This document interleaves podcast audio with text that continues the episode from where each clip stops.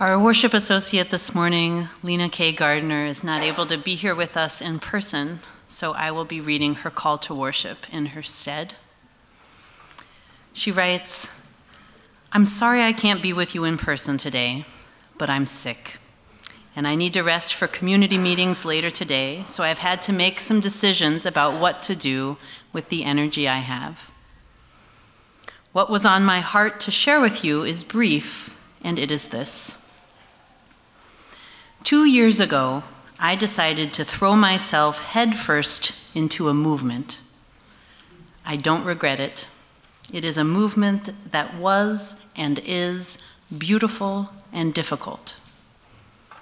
It is a movement for Black lives that is both brilliant and bold, and that taught me that my life is important and connected in ways I never knew. Minneapolis is my home, Minnesota, my roots, and this work is important to me. I've sacrificed and taken risks because I believe in the power of people coming together, of overcoming oppression and embracing community, as messy and difficult as it is.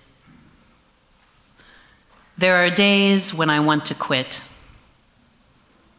On this particular day, I'm coping with double ear and sinus infections. And I'm truly sorry I don't have the energy to be here in person. I share this with you not because I want your pity or your health advice. I have been to the doctors and I am doing what I need to do in order to take care of myself and get well, including resting. I also don't need your thanks for your work, because what I need most is for you to join me in the work, rather than thanking me from the sidelines. What our world and community needs most is for you to step up to make sacrifices and take risks. What are you willing to give up to fight for what you say you believe in? Comfort is one of the first things I suggest giving up. What are you willing to risk to protect people who don't look like you and to protect them from you? You heard that right. How will you protect people who don't look like you from you, from your niceness? Because here is the thing Donald Trump is not our biggest enemy. The current president and his regime is not our biggest enemy. Our biggest enemy is in the room with us. It's in our own hearts, and in our own minds, it's the Minnesota niceness that has allowed some of the worst racial disparities in the nation to exist right here.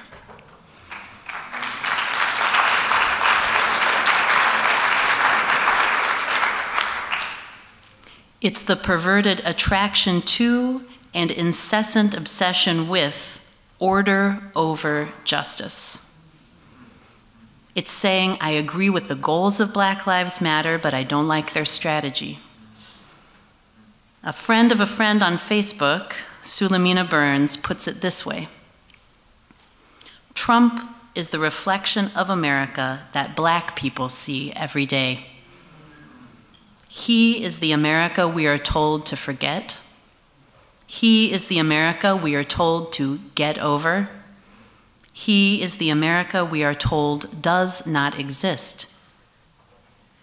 That fear you feel, that uncertainty, that terror, it is how America always made us feel. He's the embodiment of America that black people see every day. And now I think some of you see it too. It's scarier over here from this view it always has been.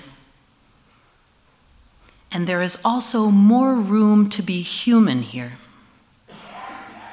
But what there is no room for is niceness. What there is no room for is dedication to order over justice. I believe in Dr. King's words when he said, If you can't fly, then run. If you can't run, then walk.